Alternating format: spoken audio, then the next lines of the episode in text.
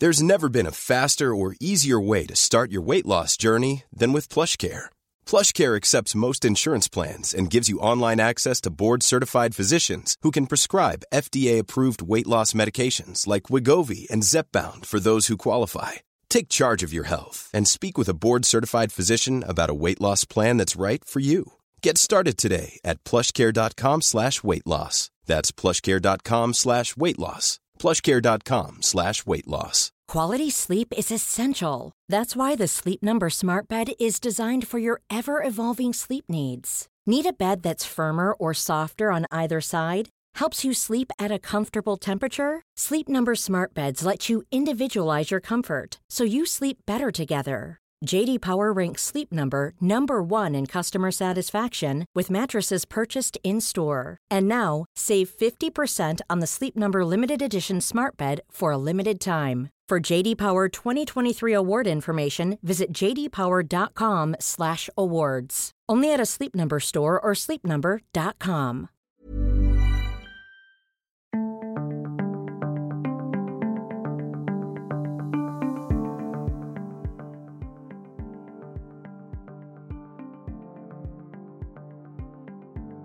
Hello and welcome to Unheard in our lovely new studio in the middle of London.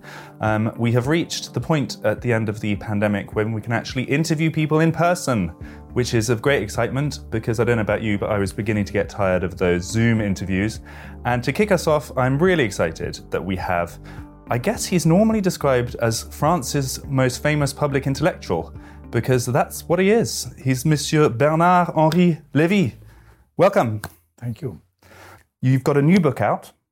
Um, it, it, it, discusses your whole worldview. It involves a lot of different dispatches from parts of the world where there's suffering. And to me, I guess, it struck me as a sort of almost a defiant book because the worldview that you're most associated with, maybe the kind of champion of, is a sort of liberal, pro intervention worldview where democracy we hope would spread across the world.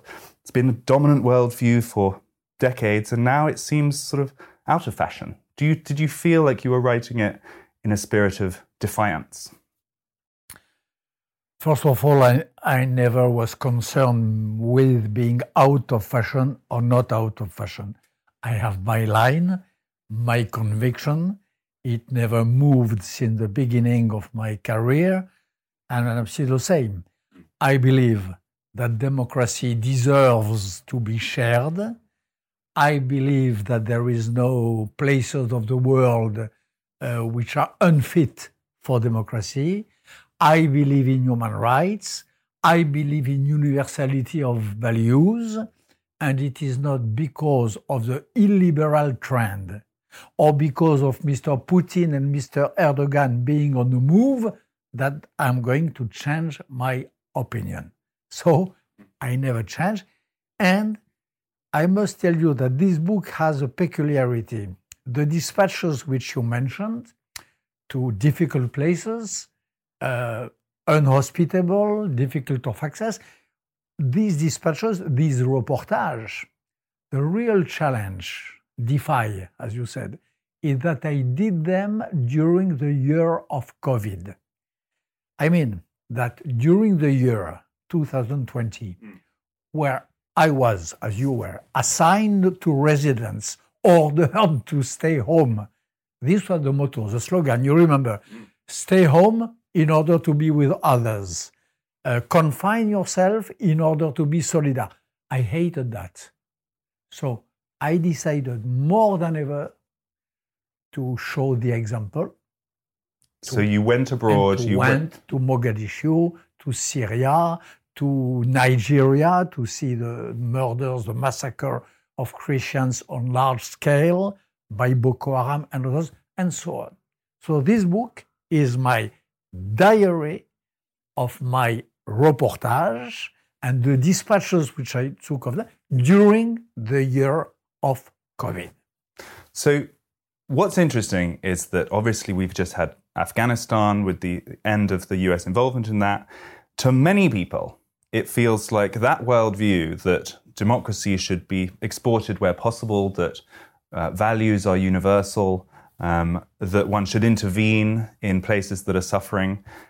It seems like the last 20 years has not been very good in terms of evidence for that. So, I- I- are, there, are there things that you feel you have learned and changed your mind on about that in the last I never years? say, I never said that democracy has to be exported.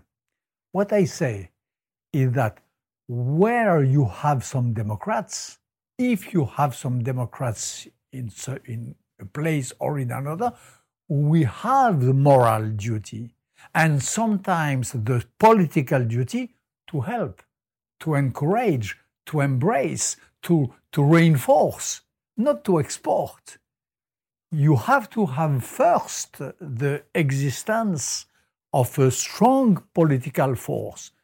For example, today, uh, Kurdistan, maybe. Uh, for example, Kurd- the Iraqi Kurdistan, called KRG, this autonomous area in Iraq, uh, defended by Peshmerga and peopled by Kurds. They are Democrats as much as we are. They love democracy. They want equality of gender between women and men. We don't have to export. So I just want us to be reliable allies.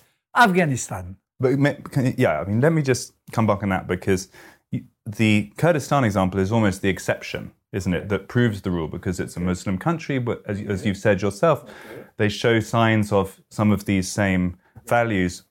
You know, there was Pew uh, research polling from Afghanistan, and in so much as we can trust any opinion polls from a place like that, it showed very, very strong majorities in favor of Sharia law. So, what do you say to that? If there are Democrats, but they're in a small minority, mainly confined to the big cities in a place like Afghanistan, what should a liberal Democrat want? Do you know what the polls would have said in 1988 about the importance of Democratic Party in Russia, in Poland, in Hungary, in Czechoslovakia? You would have probably said that the Poles were poor and that they were a little minority, maybe confined to big cities. Few months after, you had this overwhelming movement of people daring to go to the street and to cut the wall. I think that in Afghanistan, it's not the same, but it could be comparable. I know Afghanistan not too bad. I went at least since long time, since 40 years, I went many times. What I can say is that there is a growing movement of women, uh, in particular, wishing equality, wishing to unveil their face, refusing the law of Taliban. Are they majority, minority? Is it only cities? Is it countryside? I will not enter in details, but what I know is that the number grows from year to year. And that we had the moral duty of supporting.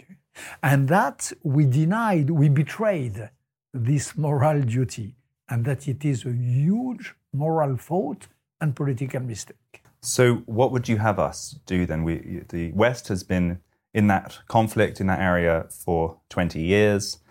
Um, the deaths have gone up and down. Most recently, there were fewer, but that was in part because of the exit deal that had been negotiated. The government collapsed incredibly quickly, which to some people revealed just how weak and how inauthentic it was in his administration. What would the BHL prescription be? Should we just still have troops there for another 10 years? The? BHL prescription exists. I published 20 years ago, 20 years. It is available in the Middle East Institute book uh, publishing house. It's available with a preface, a foreword of General Petraeus. 20 years ago, I released a book which was my prescription to my president, Jacques Chirac, after a few months in Afghanistan. After the, after the fall of the first Taliban's, 2001, I was sent by Chirac in Afghanistan.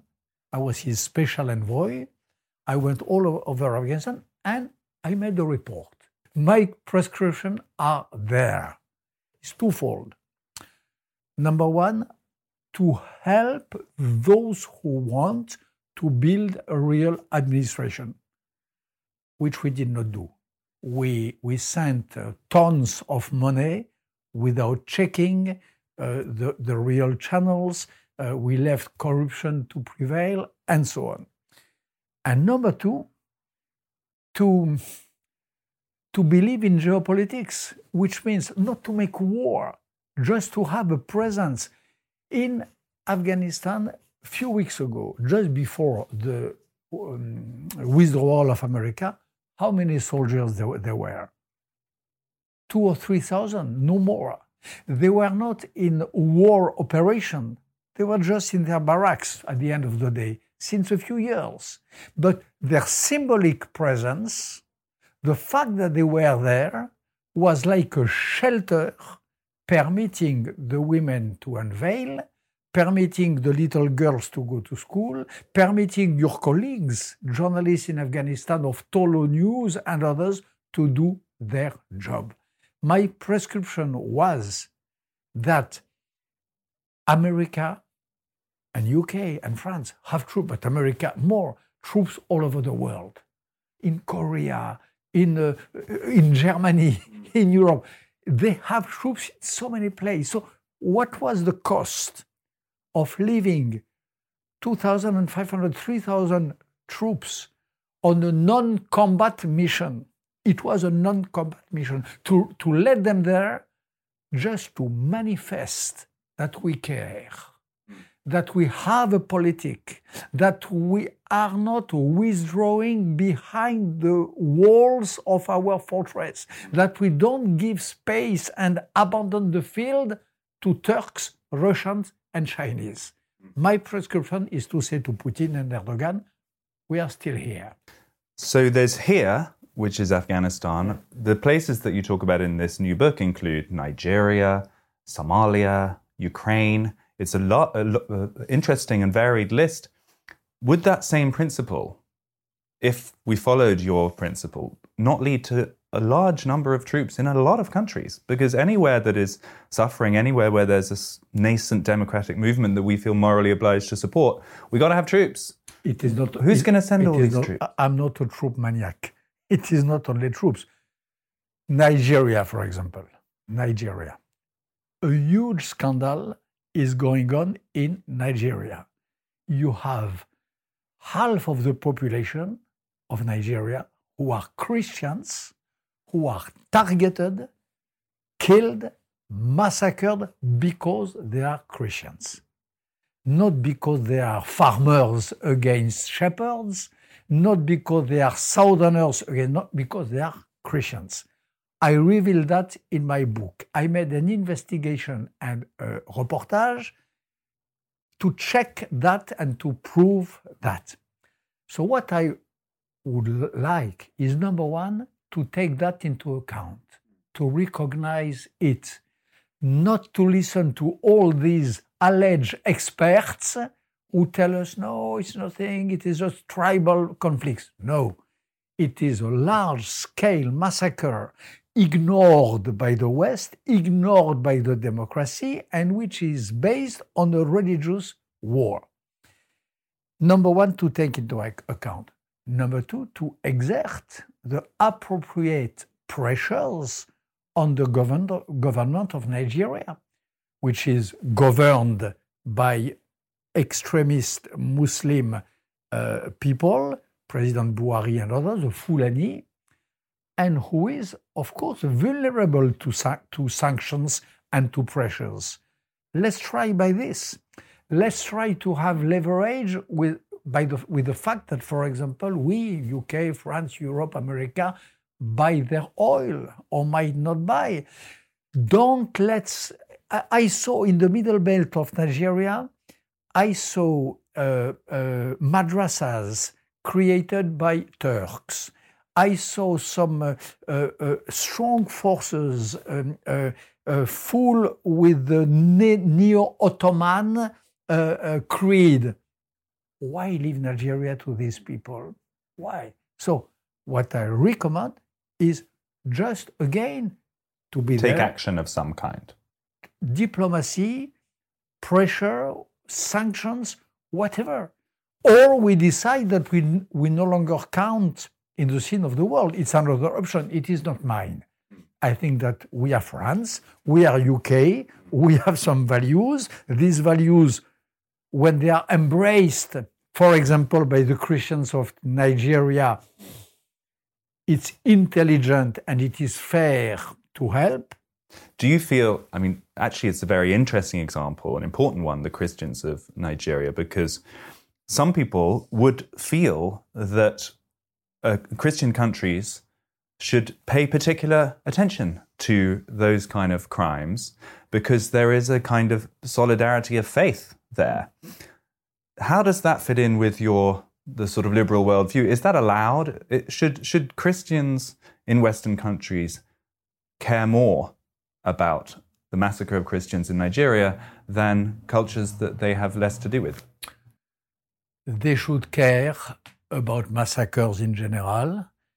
They should care about people embracing their values, their our values, and it is incomprehensible. It is impossible to understand when these people calling for help and and uh, wanting to share are Christians uh, sharing not only our values but our creed and so on. And I cannot understand. It's true. How? Why? The Christians in the West um, uh, support so much, and, and that's great. The Christian of Middle East, of Mosul, and I, I pleaded for that a lot, but nothing about the Christians of Nigeria. Why? I don't know.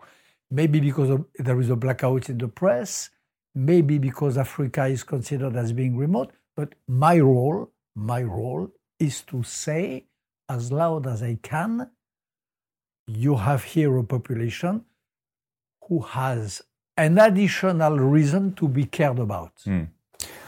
I guess I think that that brings us close to the central dilemma, the central question, which is we talk to lots of people who would be proud liberals who feel very defensive and excited about the kind of Western liberal tradition, but who feel that the best way to protect and preserve and advance it is not to have a kind of universalist vision that it must co- cover the whole world and that everyone will be going in that direction, but actually you protect it better by saying that there are cultures that are so different that maybe they will get there, maybe they won't, but we should not try to use our own treasure, our own energies to, to, make I, that happen? I, I, believe from the bottom of my heart that I know this way of, of thinking.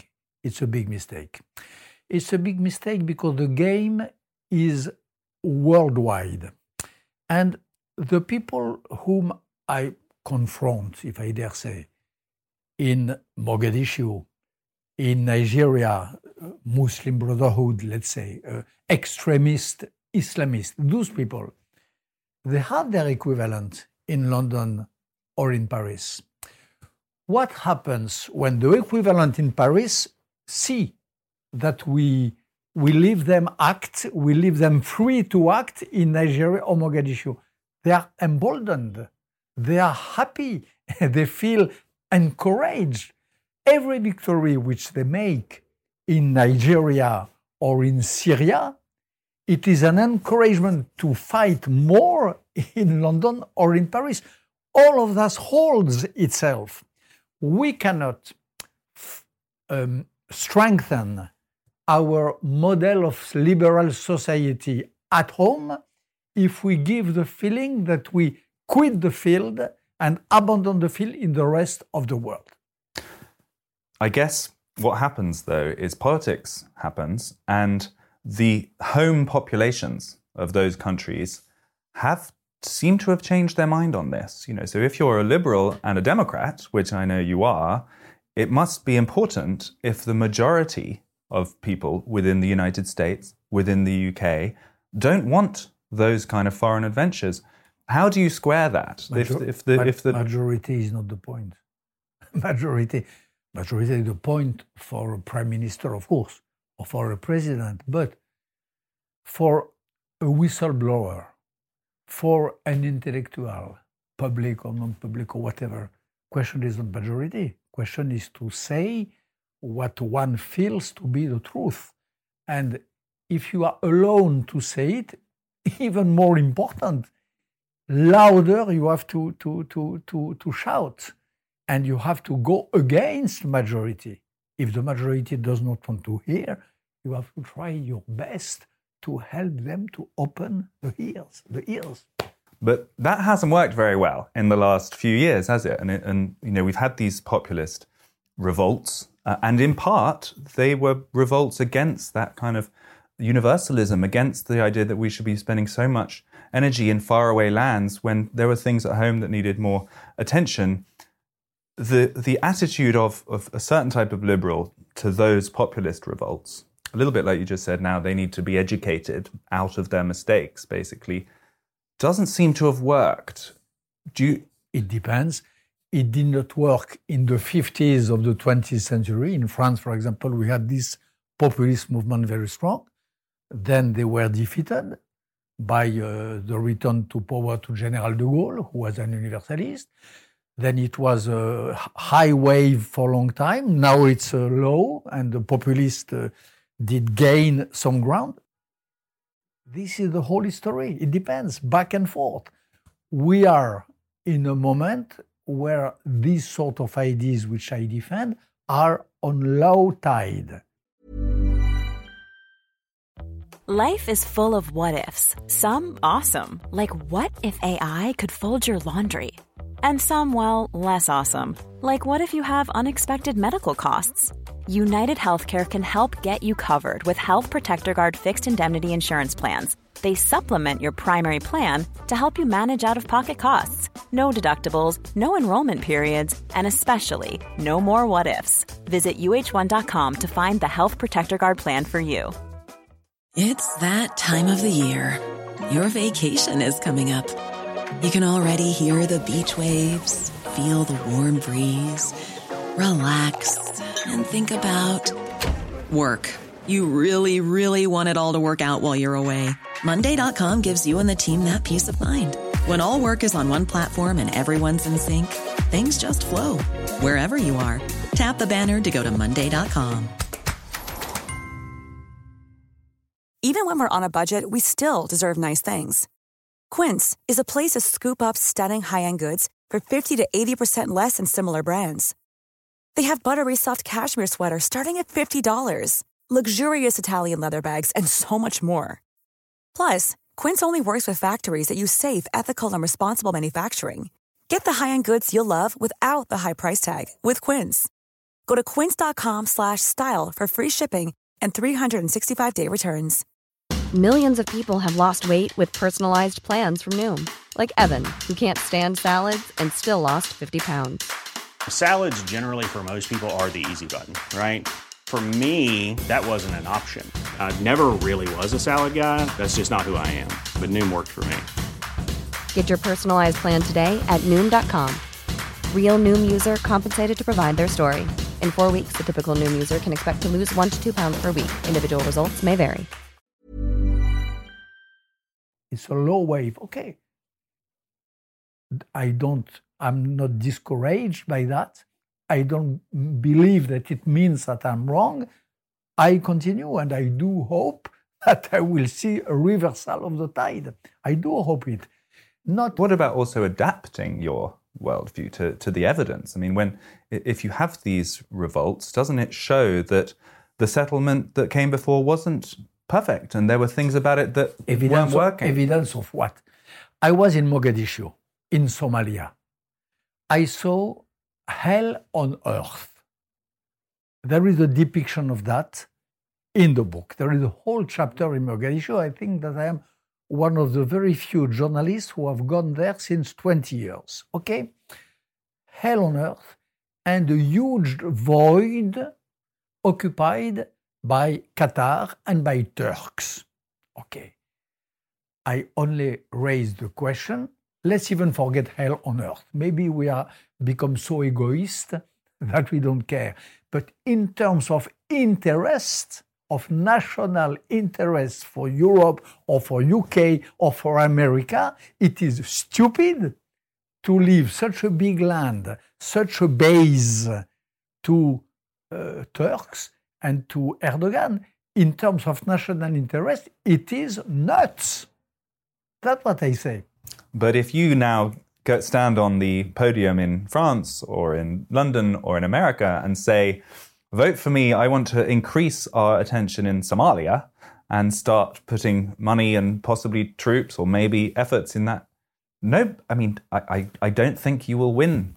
I will certainly not win. Uh, and I will never do that because I'm not a politician. But I will lose, but I will probably explain before losing that it costs much more.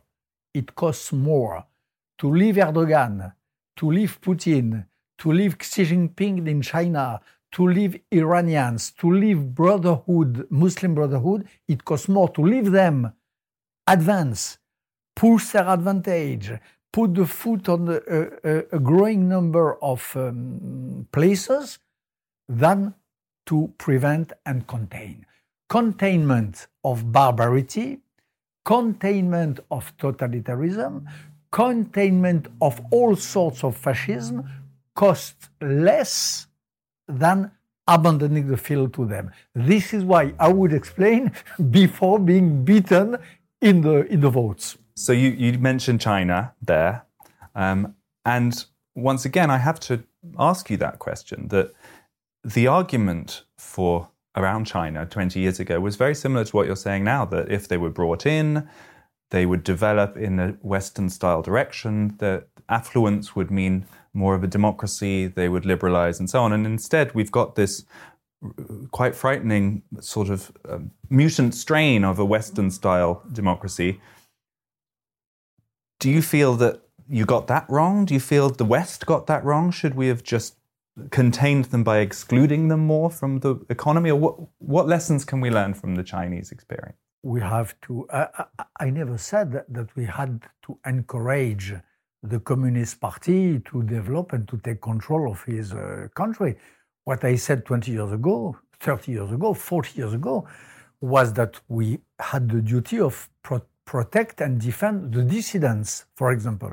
I was expelled from China in 1998 uh, or 99 because I went there in a movie festival and I dared to defend and to speak in favor of a dissident. This is what I said and I still believe it. We, and I, I think that we did not do that enough. So, defend the dissidents, not to accept like uh, stupid morons or beggars the uh, belt and uh, the, the road of belt silk road. Road, which they are building now. Uh, not to accept uh, in Africa their condominium with uh, Turkey and with um, Russia to expel the West from this part of the world. Uh, I, I don't believe that we have to exclude China.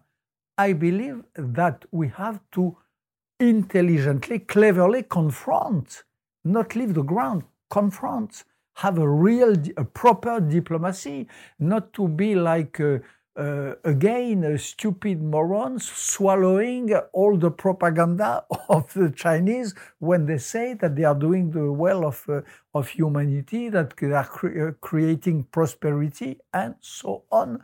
I say that we should not be on the defense, on the defensive position as we are today. We, not the West, the Democrats. The Democrat. If the West was under, uh, thanks God not, but fascist law if we were in the 30s, in the 30s of last century, I would not say that. But today, most of our countries are democratic. They really practice and improve the equality between uh, women and men, the democratic practices, and so on. So, this we have to be proud of. We have to be, at this moment, proud of what the, the West is.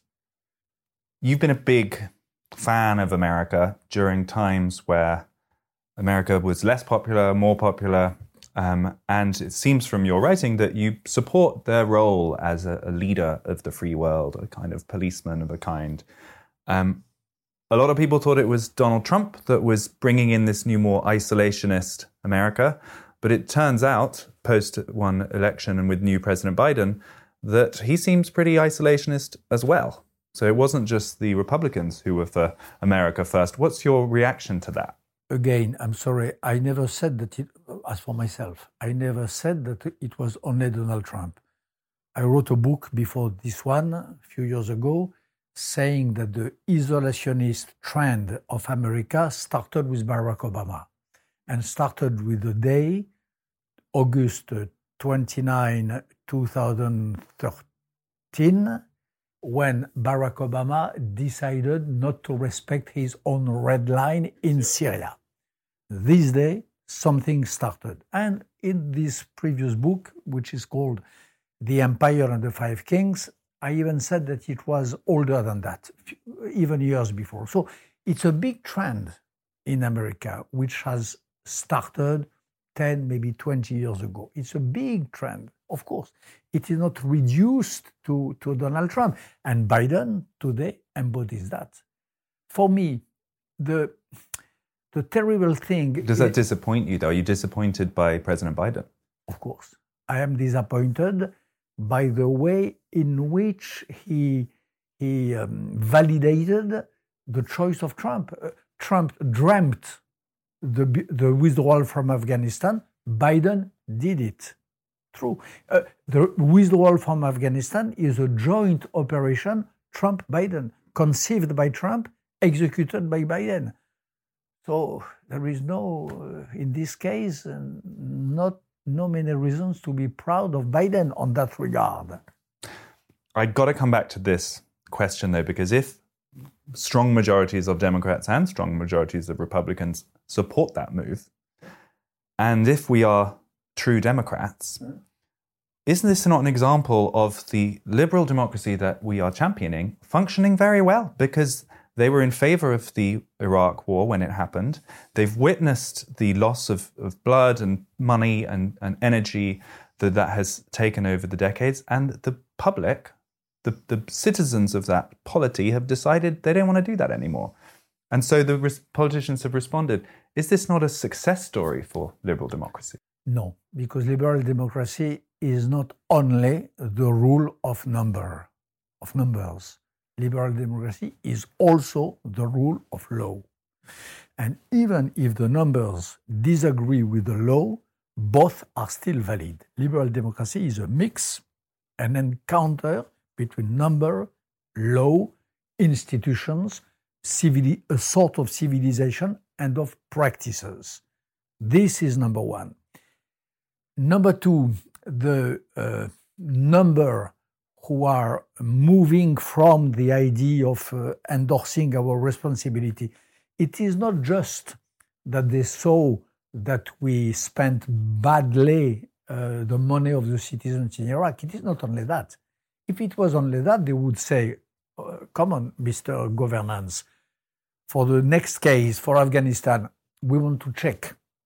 We want to verify the way to ask you accountable of how you spend. No, no. It, alas, it is also a big trend in public opinion, which is an egoist trend, which is a trend uh, leading uh, an increasing number of people to believe that their interest is a selfish interest reduced to the little home of their narcissism. And this is not liberal democracy. This is something else a new pattern of society, which you have, by the way, in some countries of Europe, like Hungary, for example, and which has not to be blessed. An intellectual is not here, or a journalist, just to bless hmm. all that is happening. In what is happening, things have to be blessed and things have to be uh, confronted. Uh, liberal democracy is not amor fati amor fati, love of destiny. No. So, within those societies that you've just talked about, there are trends that I think are really concerning that seem illiberal. Uh, they've come out recently, and frankly, they're coming as much from the left as from the right. There's not really a political blame here. Uh, I'm talking about free speech coming under attack, so more and more things unable to say, active censorship from the tech companies. Does that worry you? Do you think uh, we are somehow importing some of these uh, illiberal values Yes. inside our society? We are. We are. Yeah, yeah, of course. The woke culture, the cancel culture, uh, attacks on freedom of speech. I know it comes from the, from the left, but it does not deserve, in my eyes, more indulgence because it comes from the left than if it came from the right. For me, the new political dividing line crosses the left and the right and implies problems are those which you are just mentioning.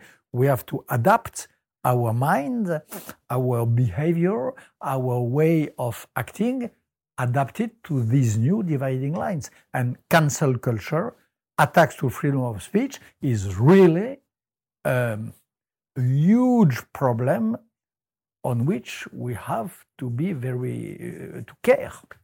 How does the pandemic feature in that discussion? Because you know, there's illiberal tendencies in free speech, and then there's actually locking people in their homes and not allowing them to leave on the grounds of public health interests.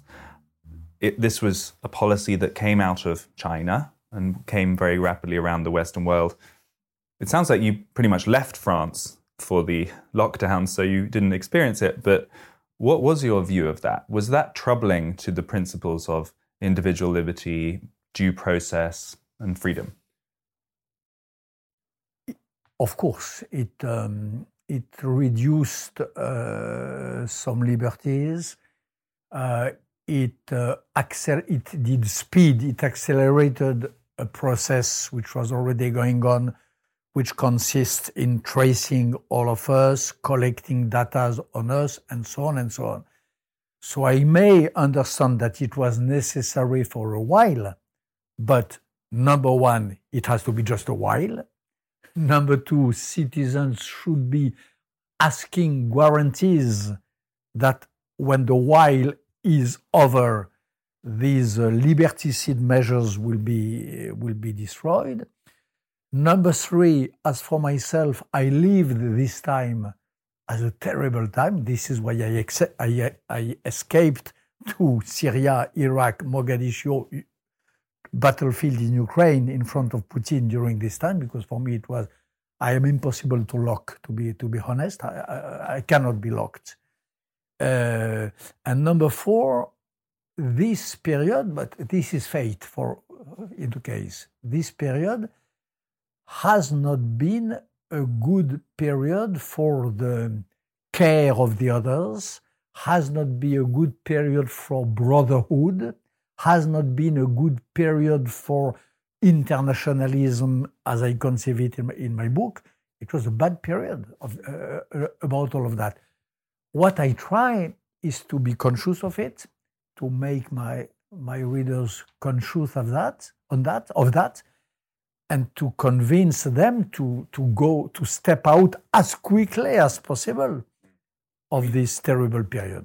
It's thrown up its own miniature rebellion, hasn't it? We see on the streets of, of Berlin, of London, and, and indeed in France, regular protests against vaccine passports, against what seems to be steps towards mandatory vaccination. I don't protest myself against vaccine no, passport. No. But but is you, when you observe the people that do, do you see a parallel with previous populist moments? And do you think it's important not to sort of demonize them and, and try to exclude them and shut them down because that probably might make things worse? Or what is your view on how to deal with that? I don't like to demonize uh, anyone.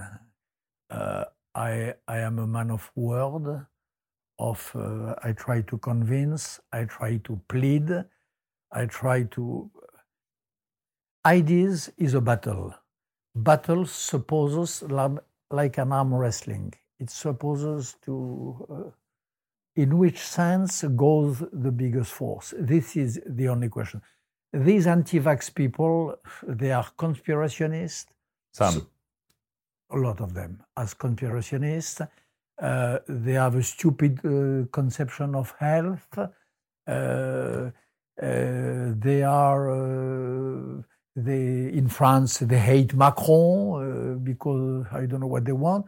So they have to be combated.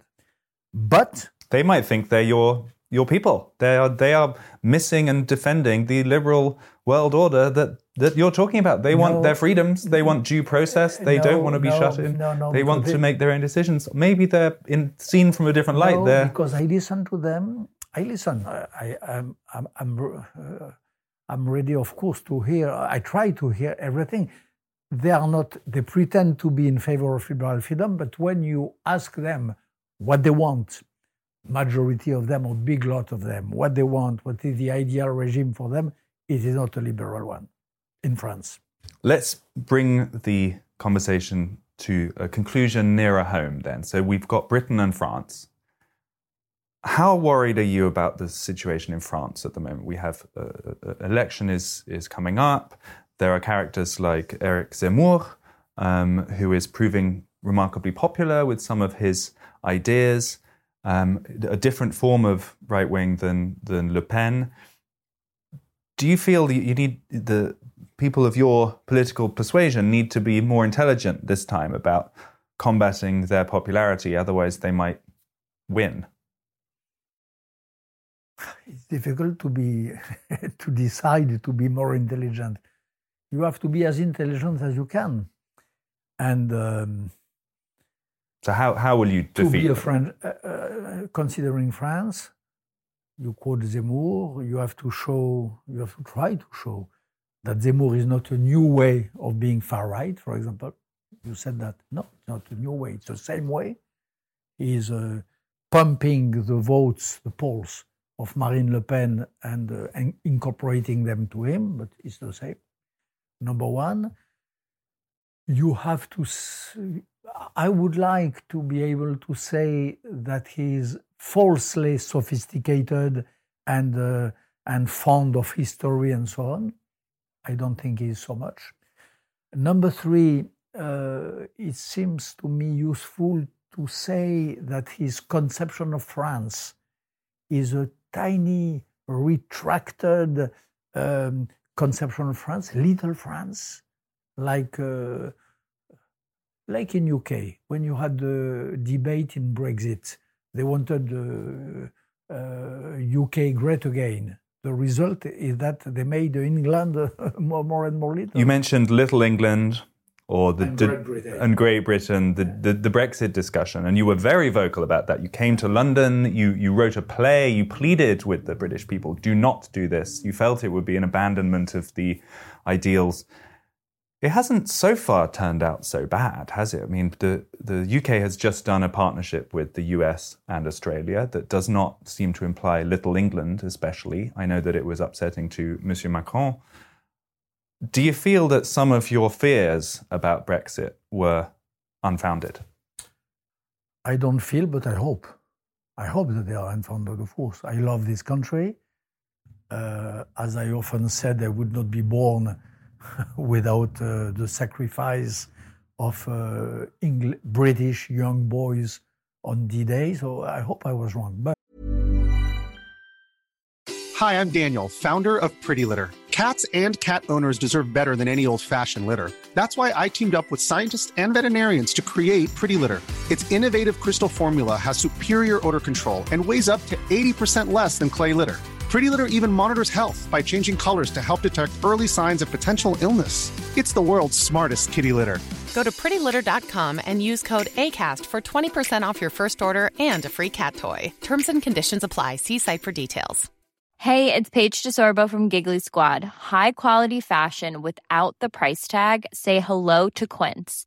I'm snagging high-end essentials like cozy cashmere sweaters, sleek leather jackets, fine jewelry, and so much more. With Quince being 50 to 80% less than similar brands.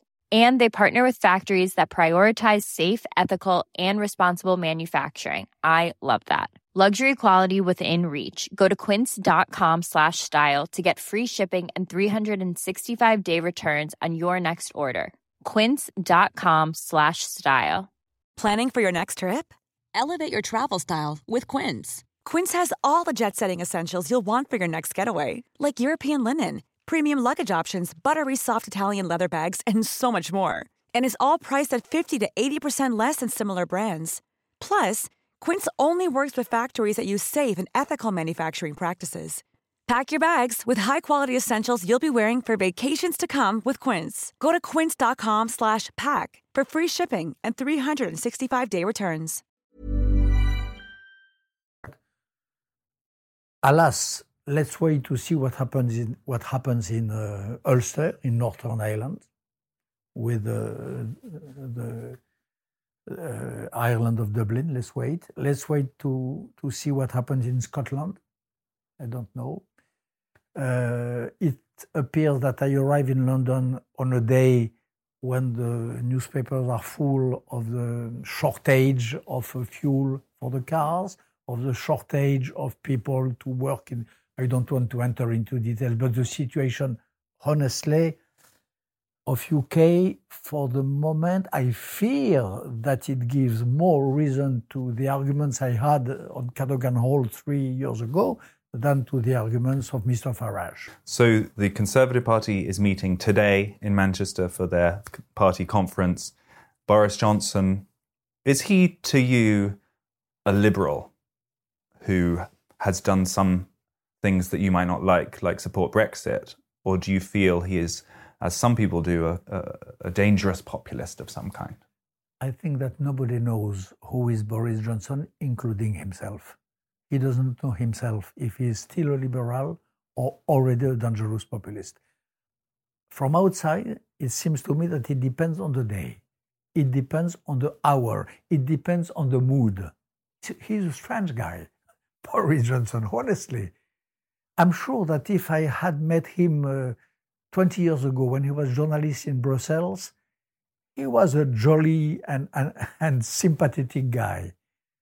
Today, he seems more often, more often to look like a, a Viktor Orban man, uh, a populist without authority, authoritarianism, but a populist than his uh, buddy Macron, for example. We shall see. Monsieur Henri Levy, thank you so much. Bye, thank you. That was Bernard Henri Levy, better known as BHL or BHL in France. You may agree with him, you may disagree with him about the need to project Western values around the world and not leave any corner of the earth to different value systems. But what you can't deny is his energy and his passion and the way he defended that worldview so well. So thanks to him, and thanks also for tuning in. This is UnHerd.